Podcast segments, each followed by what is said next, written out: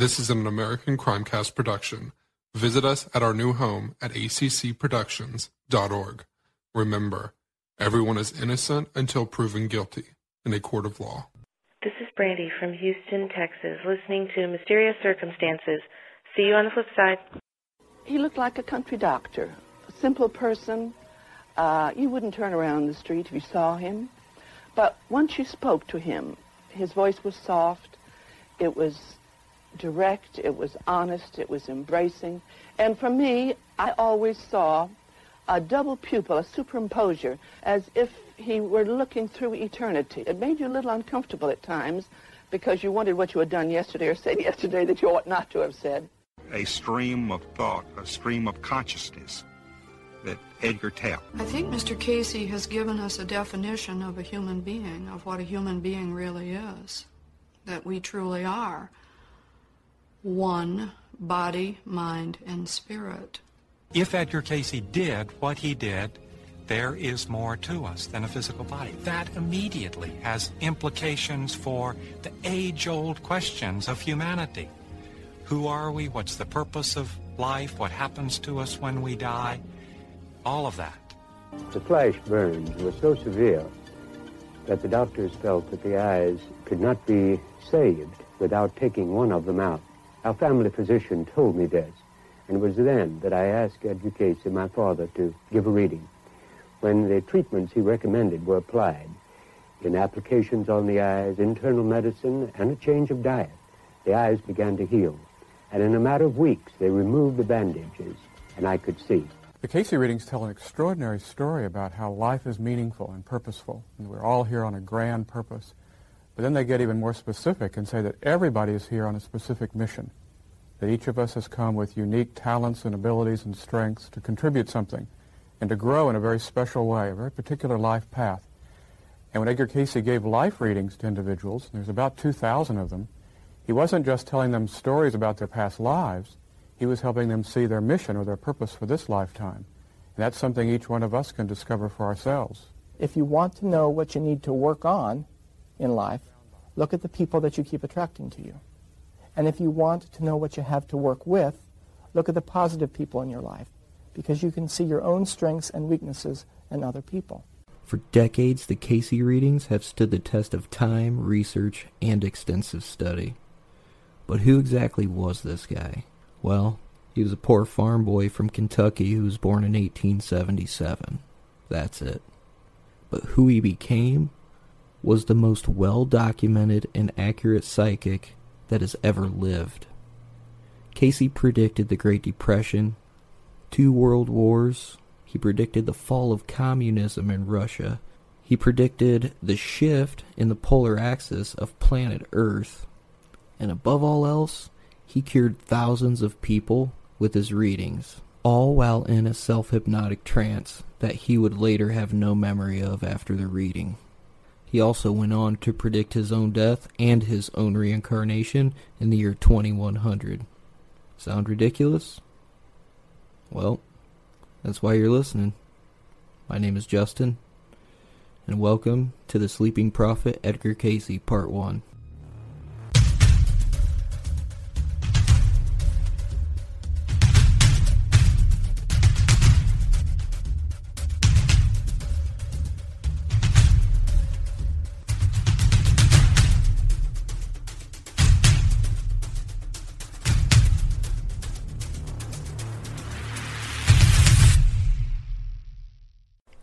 Hey, everybody, welcome to the podcast. Thank you, Brandy, for introducing the show. And without any more waiting, let's go ahead and get this done. I should be stated now that this was going to be a three part episode, but it's looking like it's going to be a four parter. And I know some of you have heard of Edgar Cayce, some of you have not. In the first two parts of this episode, I will be telling his biography. I will be telling detailed information about what he did throughout his life.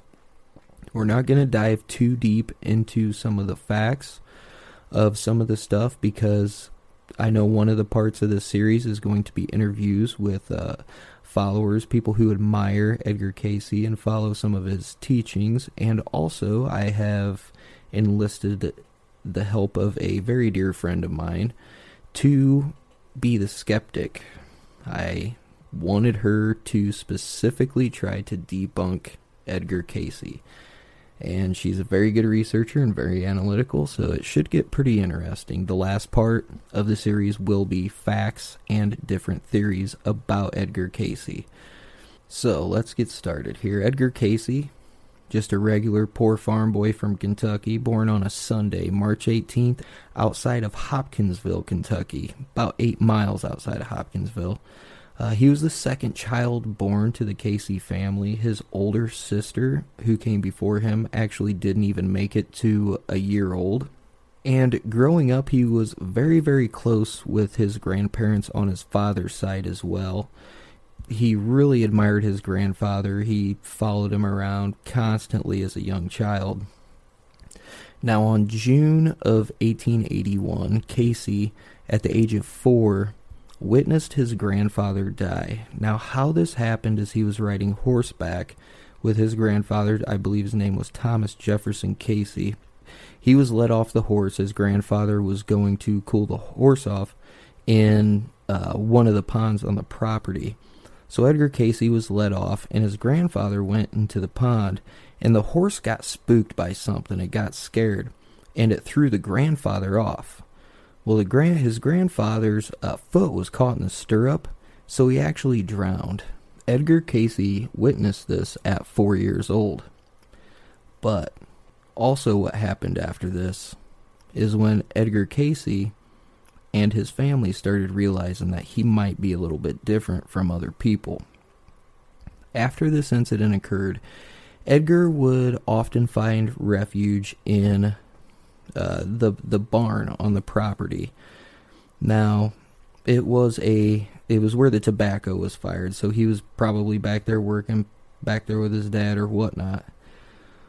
Well, he claimed that while he was back in that barn, his grandfather would come to visit him and let him, you know, play with his beard whiskers and tell him stories about the Civil War as he's telling these stories about his grandfather to his family, you know, meaning his uh, grandmother and his mom and dad and all that stuff, uh, he was ridiculed pretty bad. Uh, the mother, his mother and grandmother on his father's side actually were the ones who encouraged it. They encouraged the fact that he was different and he might have the ability to see these things. So he did have a little bit of encouragement early on, and it should be noted that he did display certain abilities early on in his life. Now, his father, who referred to himself as the squire, was pretty much one of the more you know he was he was the guy who ridiculed him the most more than likely it uh, as you'll find out in edgar Cayce's life he had a lot of problems with his father there were a lot of conflicts. Uh, and at one point in time, uh, Edgar didn't talk to his father for a few years because of some stuff that happened, which we will get to here in a in a little bit. Now, at about age seven, Edgar finally starts school in a tiny little one-room schoolhouse. Uh, from his own words, he was a pretty dull student. He hated books. He hated reading books until his parents gave him a Bible. Now, he was just into this. He was into the Bible and Christianity. He hadn't even gone to church yet. I don't even think he went to church until he was about 10 years old. And that would have been the first time. But he was just so engrossed with the Bible and not so much the story of it, but the integrity of it. Just the fact that you know, people were good. Like this was, you know, this book was, you know, the book that was meant to make you a better person. That's what really drew him to it. He actually ended up, and I'm sorry I said actually again, even though I'm on a serious note right now. He ended up reading the book one time for every year of his life and it is said that in the first like five years they said he re- read that book uh, read the bible probably about a dozen times he just couldn't put it down in May of 1890, at the age of 13, he was baptized as a member of the Disciples of Christ Church. It, this was really something that kind of, you know, filled him. It filled him. He it was something he thought was right that he wanted to do because, you know, he he was just a pretty strict follower of this Bible. So there's one day in May where he goes to what they call the, a retreat in the woods, and it's it's basically, for lack of a better description, it's basically this old wooden hut in the middle of the woods. I really tried to find out exactly what it was, and that's literally as it was described. It was supposedly, you know, just a little wooden shack out in the middle of the woods. Well, he went out there often to just be by himself and read his Bible and just be alone with his thoughts. Now he goes out there to reread the story of Samson and the vision of Manoah. And after he's reading this, and while he's reading it, he stops and he prays. And he prays to be able to help his fellow man, to make people better, just to help people, just to just do whatever he could to be a better person and to help people because he kind of had this feeling early on that this was something that he felt was right, that he wanted to do. Well, later that night, it is stated that he receives a vision and is, in his own words, he says, it was a glorious light that filled the whole room. It was like a, a sun coming into the room. And this figure appeared at the foot of his bed, which he assumed was an angel.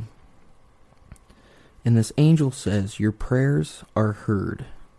You may have your way, wish, but remain faithful, be true to yourself, and help the sick and all the afflicted. So Edgar agreed. Now, the next day at school, he's in quite a bit of daze, as, as you could imagine from, you know, experiencing something like this the, the previous night he was just so so preoccupied that he he was kept after class for repeated repeatedly misspelling a word. Now, I heard the word was cabin. Obviously, that's not a very hard word to spell, so I'm not 100% sure if that's what word it was. It doesn't really matter. But that night he went home and obviously his father was, you know, asking why he was held after class. He told him, and his father proceeds to tutor him.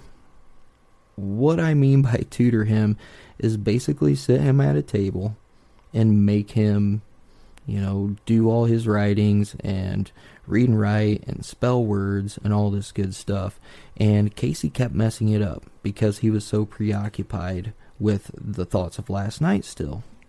And it is stated in a couple of things that I read and a couple things that I saw that his father actually hit him a couple times. Now, I can't say he really hit him, hit him, but he had knocked him out of the chair because he was not getting it right. At one of the points in times, the very the first time that he gets knocked out of the chair, he hears an angel. He hears the same voice he heard the night before from the same person that he had seen the night before. Now, this angel said, if you can just get a five minute break, you can, and you can take a nap and sleep, you know, we will help you. So Cayce begs and pleads with his father, "Hey, just give me just give me a little break. I need some sleep, please." So his father agrees. His father agrees to give him 5 minutes. He leaves the room Edgar puts his head on the book and falls asleep. So his father comes in about five minutes later, wakes him up, and when he woke up, he all of a sudden knew every single word in that book and what page it was on. His father realized this, and, and Edgar didn't know how. He had no idea what was going on, but his father's sitting here drilling him, and Edgar knows every single thing that he's asking. Every single word in that book, cover to cover. So, his father knocks him out of the chair again, for not doing good at school and, you know, faking or goofing off at school or whatever whatever reason. You know what I mean? He he basically for being a smartass, if you want to call it that. And it's pretty funny because after that, Cayce did very very well in school. After that, after he figured out that he could do that, he was pretty much quote unquote reading everything. Great student. He eventually would uh, land himself a job in a bookstore when he was a, a younger kid because he had memorized the sales manual cover to cover. So it was a little bit of money and stuff like that. Which, like I said, his family was poor, so that was very welcomed. Now, in 1892, they were playing, him and a couple of friends were playing a schoolyard uh, game of baseball. He gets hit in the bottom part of his spine with a baseball. When he goes back into class later, it is stated that he was behaving very wildly and he was laughing very wildly too. They really had no explanation for it. Uh, his teachers, after class, they were like, You need to go home and tell your parents what happened because this was not like Cayce. He was a very quiet kid. He was very, just very soft spoken. So as he's walking home, he actually stopped traffic on his way. He just stopped right in the middle of, this, of the street and stopped traffic, and you know, everybody's like, "Kid, get get the fuck out of the road, man. Keep on moving, dude." He ends up making it home. Well, as he's laying on the couch after he tells his parents what happened, he's about half asleep. And he tells his parents the instructions on how to make an herbal paste and he told them to apply it to his spine while he was sleeping. And of course, his parents are dumbfounded by this. They don't understand what he's saying, but they knew something was wrong with him, so they're like, what the hell? So they make this herbal paste, and they do. They apply it to the to the part of his spine while he was sleeping. Now, so the next morning, Edgar Cayce wakes up and he had completely forgotten about the accident and any of his weird behavior in school the day before. He had absolutely no memory of it. So, about this time, people started talking around town because word spread pretty fast about how he was acting and the fact that he had told his parents what kind of herbal paste to apply to him, and he basically becomes the talk of the town. And it's really really sad because the local doctor in town actually sat him down because he uh, he went to see the local doctor in town and he really didn't you know he couldn't say anything about it. He didn't know how it happened. So the local doctor uh, started telling him that he was going insane that that was the only reason for what could have happened with his spinal injury the behavior in the classroom and then the you know recommendation for treatment afterward. You know that was the only explanation for it. And it really really hurt edgar too because this doctor's daughter is actually a young girl that edgar was very smitten with. He was very attracted to her. So this you know it really really hurt his feelings. It did. The best part about it though is that people start thinking, and Edgar himself actually start thinking, that maybe this spinal injury could have been what triggered this quote unquote self diagnosis right here. But his grandma comes forward and supposedly starts telling him that it's not just him, that his grandfather actually had some really strange abilities as well. It is stated that she told Edgar that his grandfather, the one who he watched pass away and saw as a ghost, and could talk to and communicate with like he was standing right there, that he could actually move tables and chairs with his mind. I mean, this kind of made Cayce feel a little bit better, but in a way it didn't. You know, at this point, he doesn't know what in the hell's going on. He just knows that that you know what he remembered of a kid being able to, you know, see his grandfather, and then this whole thing with the spinal injury and this just off the wall self diagnosis. So he's just kind of taking it all in right now. He doesn't know what exactly to think. So in 1893, at the age of 16, he's forced to leave school. He has to start going to work in the fields. His parents could not afford the cost of school anymore. And that's just what it is. Uh, back in this time period, that was very common. Uh, ninth grade education was more than enough to get you through life. He goes working in the fields, you know, with his dad. And like I had stated earlier, his father referred to himself as the squire. Um, and it it was about this time. His father, a little bit about his dad. He uh, he always had the appearance that he was well off. He was a working class farmer, but he was always very clean shaven, always dressed very nice, and tried to appear, you know, like he was more well off than he actually was.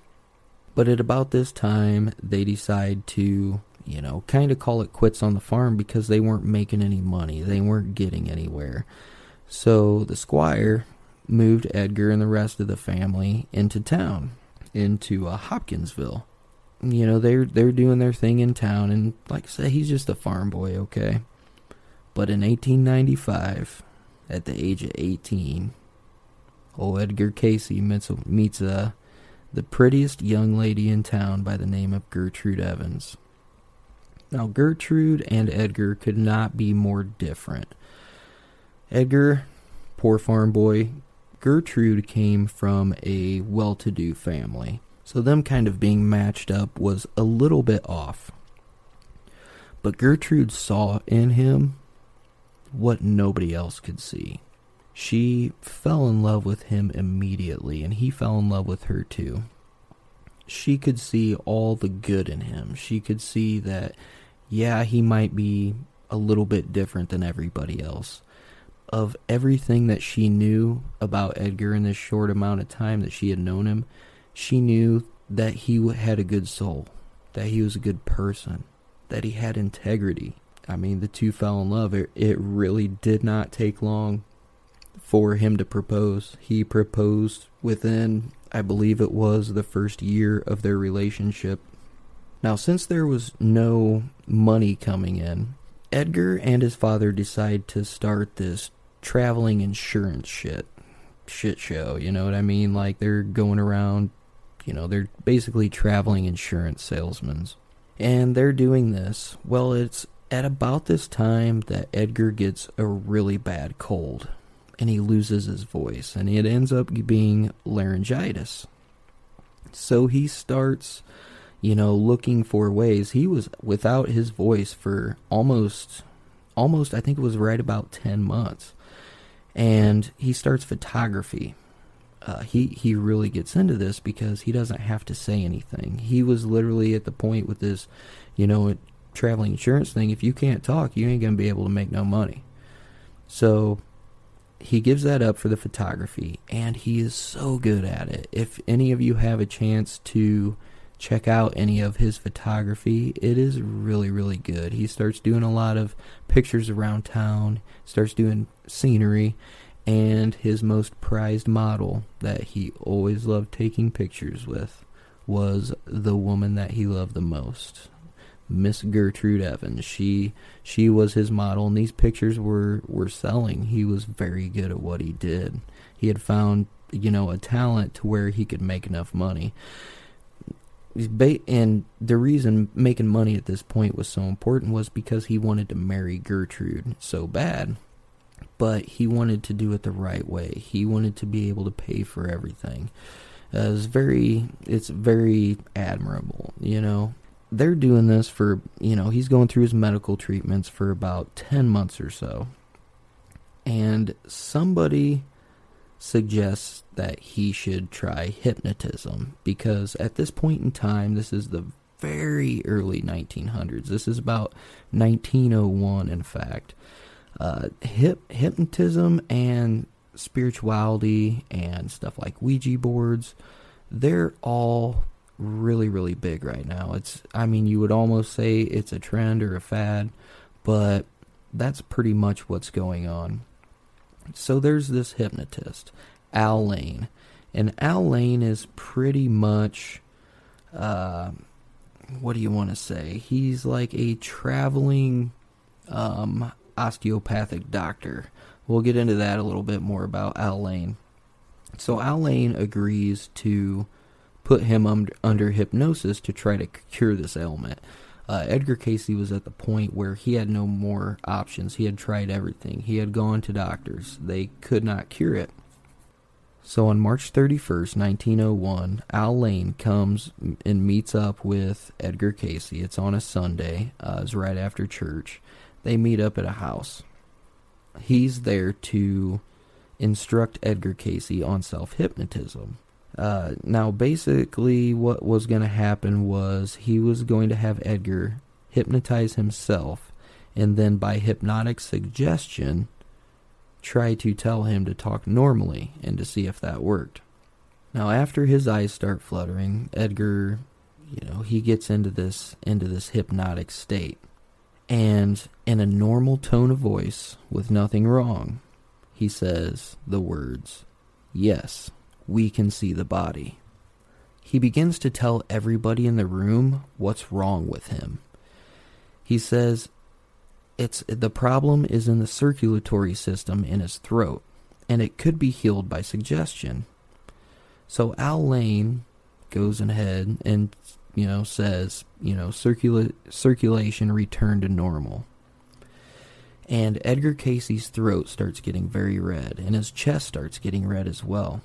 And after a few minutes passes, Edgar Cayce sits up and he spits out some blood. You know, nothing major, but he spits out some blood. And he starts talking normally. Now, he didn't cure uh, what what the problem was, but it was definitely better. Uh, the the condition returned uh, a few, you know, several times over the course of the year, and each time Al Layne would do the exact same procedure. Now, like I said, uh, Al Layne was what they call a traveling osteopathic doctor.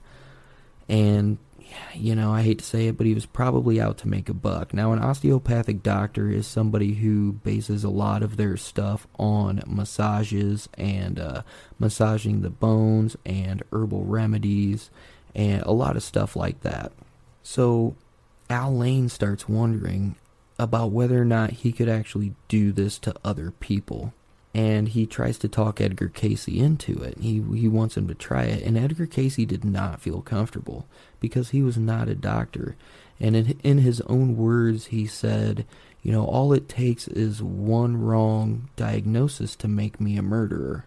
I am not a doctor." He ends up trying it, and he starts giving detailed medical terms, detailed remedies and it was really odd because he had no prior medical knowledge, none whatsoever. So it it kind of really scared Edgar. It really did. Uh, he was no doctor, and he he wanted to quit what he was doing, but he felt that I think the drive to help people and push people, or not push people, I, the drive to help people is what pushed him it he just he was a good good guy. He just wanted to help people as much as he could. So he kind of is a little bit freaked out and he decides to pretty much take off. Uh, Al Layne had to, you know, hit hit the road and and couldn't really do any more with him. Edgar Cayce was not comfortable doing these readings, so at about the age of 22, he goes to Bowling Green to a bookstore and gets a job there. Now remember, this whole time he's trying to finance a wedding. He wants to marry, uh, you know, Gertrude. I- extremely bad. They've been engaged for a while now at this point, about three years or so. Uh, he gets to uh, Bowling Green and he joins a church. He's very, very church oriented. He started teaching Sunday school but he really, really did miss Gertrude, just more than you could imagine.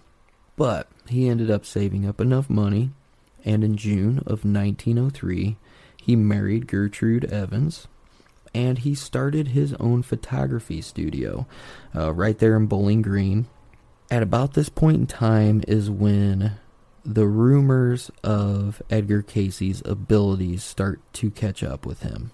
People start coming to him for help, for treatments. And Edgar, being who he was, he could not turn down the needy. There were people that couldn't afford medical care that needed help, and they were looking for any possible, any possible scenario, anything. So they would track down Edgar Cayce and ask for his help, and he could not say no. Now, keep in mind, this whole time that this is going on, that Edgar Cayce has no money. You know, the the couple years that he's, you know, doing these readings for people and healing them and everything like this, he refused to take any money from anybody. He did not want anything. All he wanted to do was help people. So that's pretty much where we were at with, uh, you know, in about 1903 when they got married and he was working in a bookstore. You know, he, he never took money for anything. He was never a rich man. In autumn, in 1906, at the age of 29, uh, he is asked to demonstrate for doctors. Now, what they are trying to do is they're trying to have him basically examine all these college students and see what ailments he came up with, along with uh, what remedies he would come up with. Now, he correctly diagnosed every single student that came in for a reading. Now, it should be noted that for a reading, you didn't even have to be there. If Edgar Cayce knew your name, your location, he could diagnose you. He actually uh, diagnosed one ki- one of the college students with typhoid fever. He diagnosed that correctly, and like I said before, he has no prior medical knowledge whatsoever. So at this point, the doctors are getting very. They're getting. They think he's a fake still. They're they're about ready to do some pretty mean shit they start testing his trance state. Well, what they do is they take needles and they start sticking them in his hands and feet, and just to just to basically prove that he is a fake and the trance is fake and all this is a hoax. But the whole time this is going on, Edgar Cayce never flinched, not one time, nor did he even bleed. So when Edgar Cayce wakes up and he finds this out, that this is what these doctors did to him while he was trying to help people, he pretty much vowed never to be a test experiment again. He was very, very pissed. And it's also at about this time that the town obviously is buzzing about what he can do. Now, word gets to the church, obviously, and the church becomes very, very worried that this is the guy that is teaching Sunday school to their kids. Like, who is this guy? What what is he doing? This is this is going against the Bible. And the church charges him with heresy. Now he was found innocent you know, at this point, he decided that he was going to quit. He's like, I am, I'm done. He, this is, he starts questioning whether or not it's a curse or a gift. So he starts working his ass off and gets to the point where he opens two photography studios. And things definitely start to seem like they are looking up for Edgar Cayce. So on December 23rd, 1906, a real bad bad stroke of luck happens. Uh, one of Edgar's studios burns down. Now, the thing about this is, you probably wouldn't think it's bad, but he actually had some art from New York that was on consignment in there. So he ended up going to, into debt. I believe he had anywhere from twenty to forty thousand dollars worth of art on consignment, and he ended up eight thousand dollars in debt after that fire. And to boot, in 1907, his second studio burned down. So within 12 months, he had two of his photography studios burned down. I tried looking for the cause of the fires, whether it might have been, you know, self-started or if it might have been arson or what the what the causes were, but I really didn't get too much into that. That will be discussed over the facts and theories, that is for sure. And at about this time, in March of 1907, they are blessed with their first little bundle of joy. Uh, little Hugh Lynn Cayce was born. Uh, they were still pretty much broke. They had, had not much going on. He had eventually, um, he had worked his way out of debt, but he moved into uh, Gertrude's family home uh, with their parents, and obviously there was some tension there. Uh, they never really saw Edgar as good enough for their daughter because, uh, you know, he, you know, wasn't very well to do. So there's a little bit of tension there. And when he moves back, uh, Edgar's father introduces him to a guy named Ketchum. Now, Ketchum is a promoter of sorts, and he ends up doing this article. Now, Cayce's father and Ketchum pretty much are planning this out to where they all three are going to make money. Edgar Cayce did not want any money at all.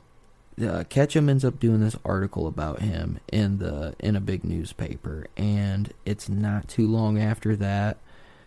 Edgar Cayce is getting thousands of letters to heal people. He still never charged one single penny because he considered this a gift. I think it was at you know about this point in time that he came to the realization that this was definitely a gift from God and that he didn't feel right charging because he was merely a vessel. He was only the, you know, messenger in between, so he never would charge. So instead of actually getting money, Cayce, or I should say Ketchum, offers to finance uh, a studio. Now, this right here you know that's that's his weakness. He loves photography. It's a he's good at it. It's a good decent way to make money. You know, Edgar stays up all night thinking about it. And what they come up with is, you know, Ketchum would finance a studio in exchange for him doing readings for people. Uh, there would be two thousand dollars set back, you know, payable, you know, upon completion of you know said tasks. So Cayce agrees, but he also wants his father to do the readings with him, and he wants a stenographer there so he can review the readings after he gives them, because, like I mentioned before, he has no memory of anything that he says while he's in these trances. It's funny because he starts thinking of himself in a different way at this point in time as well. He he has this quote and he says, "People ask me if I'm a spiritualist. He says, I've never really thought of myself that way. He's like, people call me a psychic. He's like, but all I am is a man of God. And that was something that, that Cayce prided himself on. So it's set up that he does two readings a day for 45 minutes apiece. You know, he would be in an office, you know, he would lay back, and what he would do is he would put his hands on his face or on his forehead and he would pray. And when he got to that point, his eyes would flutter. He would put his hands around his waist and you would always hear the words, We can see the body. That was the first thing that Edgar Cayce always said. He when he was in these trance states, it should be noted and remember this, he never spoke in the first person. He never said the word I everything he said that was related to him was said we. That's what came out of his mouth. And uh, on a side note, there is actually a really cool story. Um, like I had mentioned, he all he needs is a person's name and the location of where they are at the exact time of the reading. Now, this story is about he was going to do a, a reading on a guy from New York who was supposed to be at his apartment at this exact time. Well, Edgar goes into his normal trance state and he says, We cannot see the body. The body is not here. It's in a bus across town. There's been a traffic accident and the bus is late. He'll be here in a minute. We'll wait. And everybody in the room is like, okay, you know, what the what the fuck does that mean? All of a sudden, Edgar Cayce says he came in.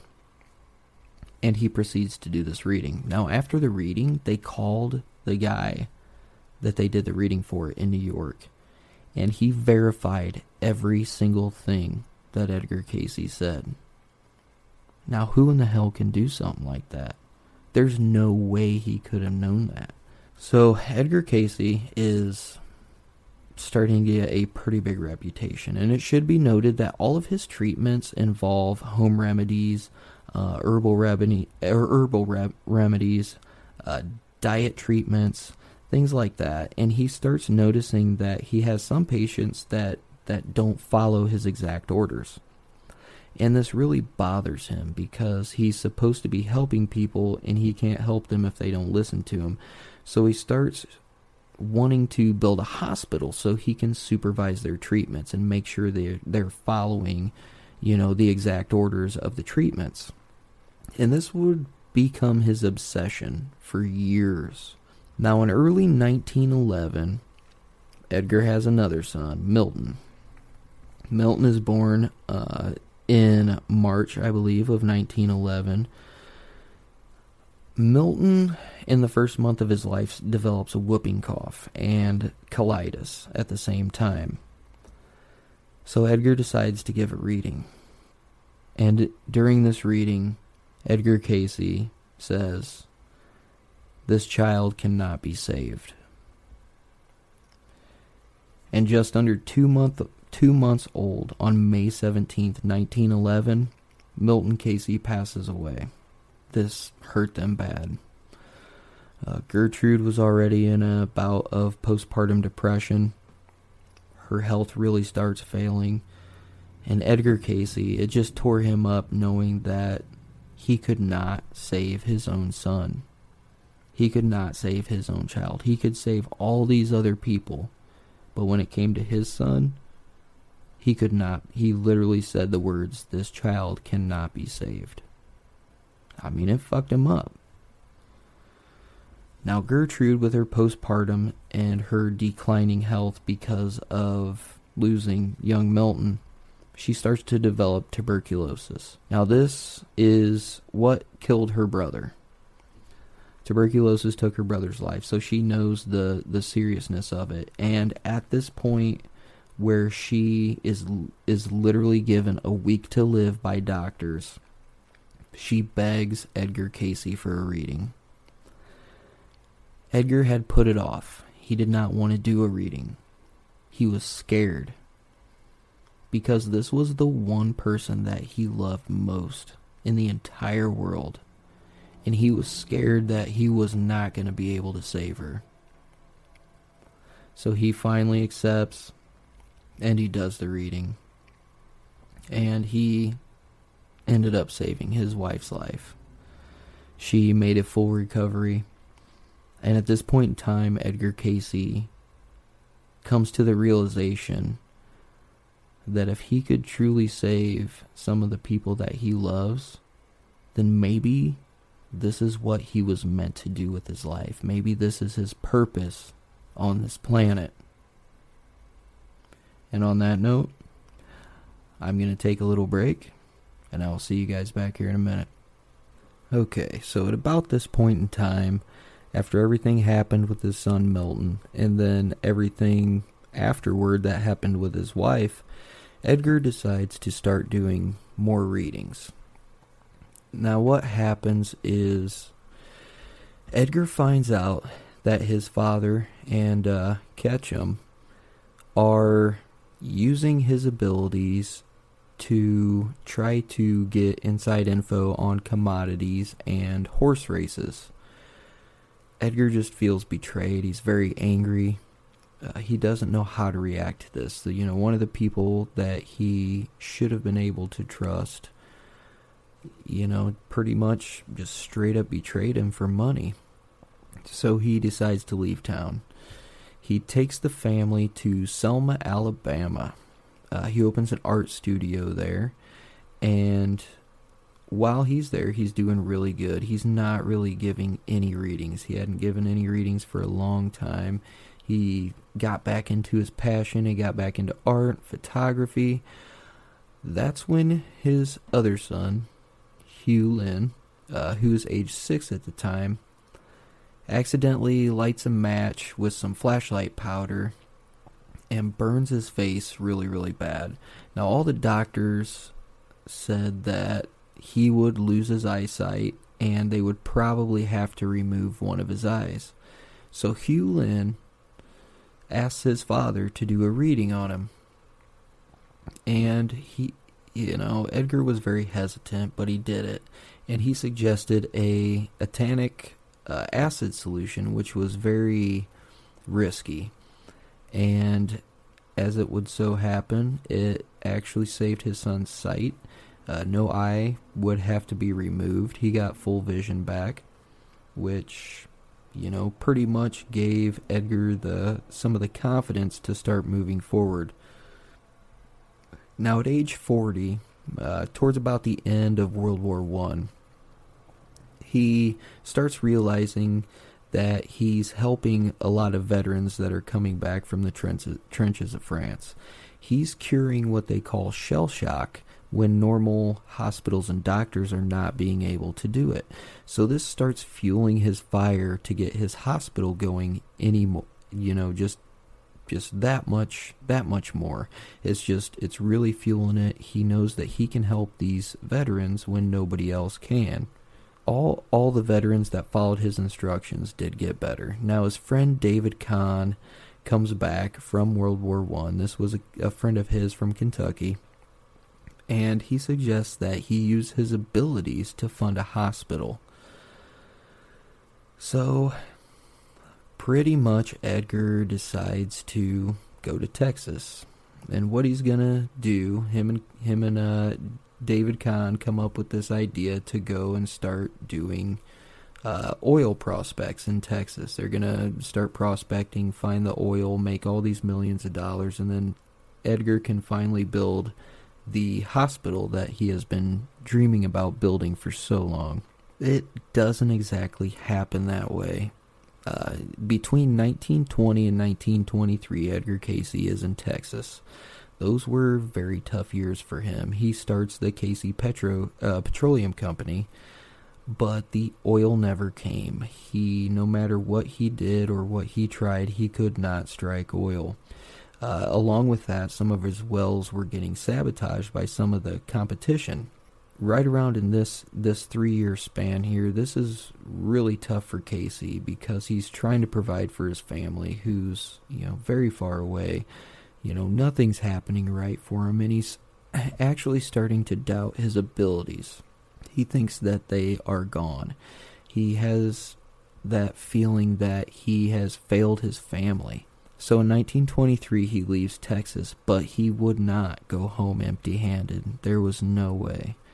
He ends up finding uh, an investor that would invest $60,000 to build a hospital in Birmingham, Alabama. But through his readings, Edgar Cayce kept saying that the hospital needed to be built in Virginia Beach, Virginia, because according to Cayce, the crystals in the sand and the ocean and the sun all combined actually helped his psychic powers. He felt that it strengthened them, and if he was going to do this hospital and help people, he needed to be at the strongest that he could be. So the offer to build this hospital in Birmingham was withdrawn. So he goes back to Selma and starts back into his photography, which again is successful. Starts feeling pretty good. So after he's there for a little bit, he meets a potential investor from Dayton, Ohio. Uh, he was a businessman, and he convinced Edgar Cayce and his family to move to Dayton, Ohio but he wanted to bring along a stenographer, uh, an 18 year old by the name of Gladys Davis. Now, Gladys Davis was taken in as part of the family, and it should be noted that Gladys was known to have an extremely good memory. She could tell Edgar who got a reading on what date and what the uh, what the reading was about. So that should be noted. But she was just a young girl. He wanted to take her with her to be the stenographer. You know, she was accepted as part of the family, and she was actually with with him for the long haul. Now, when they get to Dayton, this is when everything changes for Edgar. As he's doing a reading with, with the potential investor, this man starts asking metaphysical questions.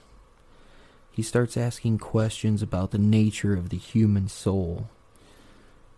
And Edgar starts talking about about just that.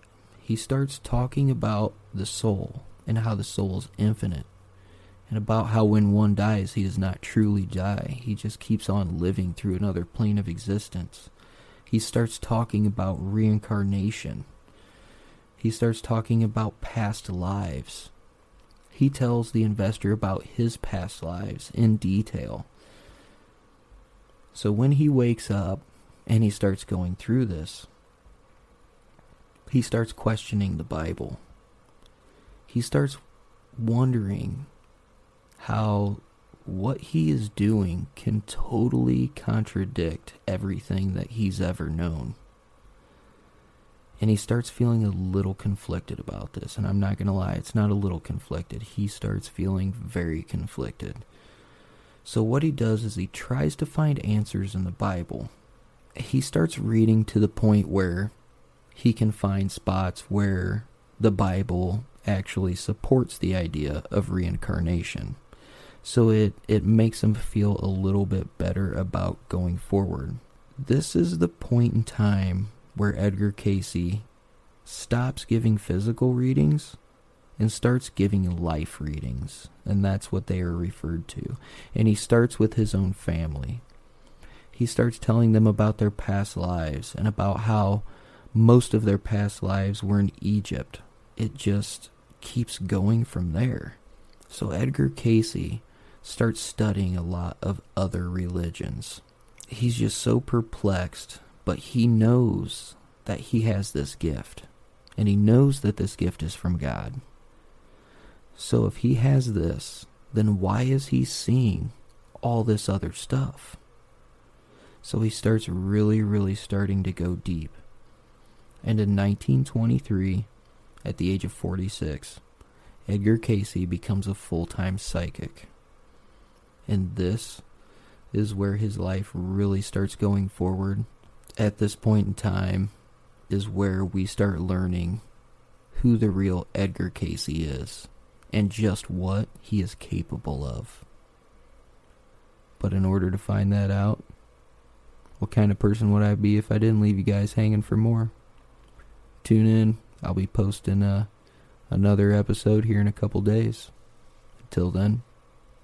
This is Justin. I'll see you folks on the flip side.